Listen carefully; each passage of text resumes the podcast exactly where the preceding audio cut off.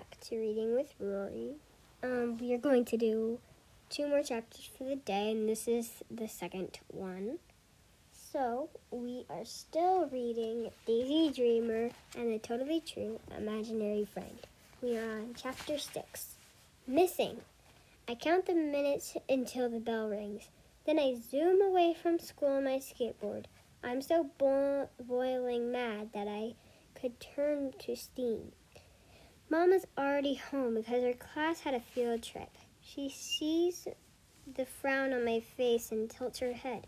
Everything okay, sweetie? No, everything is not okay, I think. But I don't want to talk about it right now. I just want to fix my poor torn picture, obviously.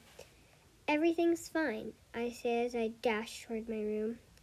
Mom shakes her head and smiles. I head upstairs and search my room for tape. Sir Pounce rubs against me. Did you hide it, Sir Pounce? I ask. Meow. He answers as he stretches down low. You're right, silly cat.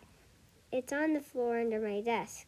I grab the tape and open my journal to the torn page. That's weird, I think. The piece of the paper with Posey is missing. I shake my journal to see if it got stuck between the other pages. Nope. I put on my thinking cap. Detective Daisy is on the case. I dig through my backpack. I unzip my lunchbox. I search all my pockets twice.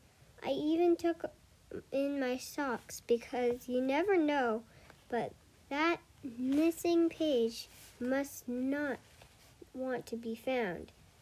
How will I ever see Posey again? I can't stand that Gabby. I secret shout to myself. Then I slump into a blob on the floor and blob down the stairs and blob down the den. I am blobbing toward the kitchen when Mom hands me the phone. Daisy, it's Upsy.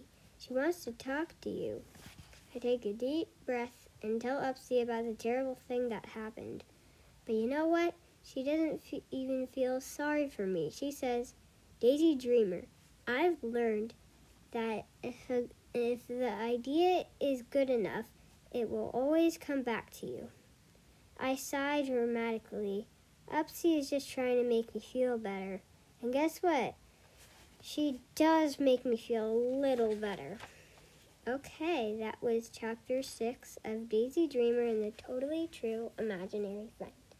So, um, the next chapter is chapter seven. I'm going to do that in the next episode. Thank you for listening. Bye.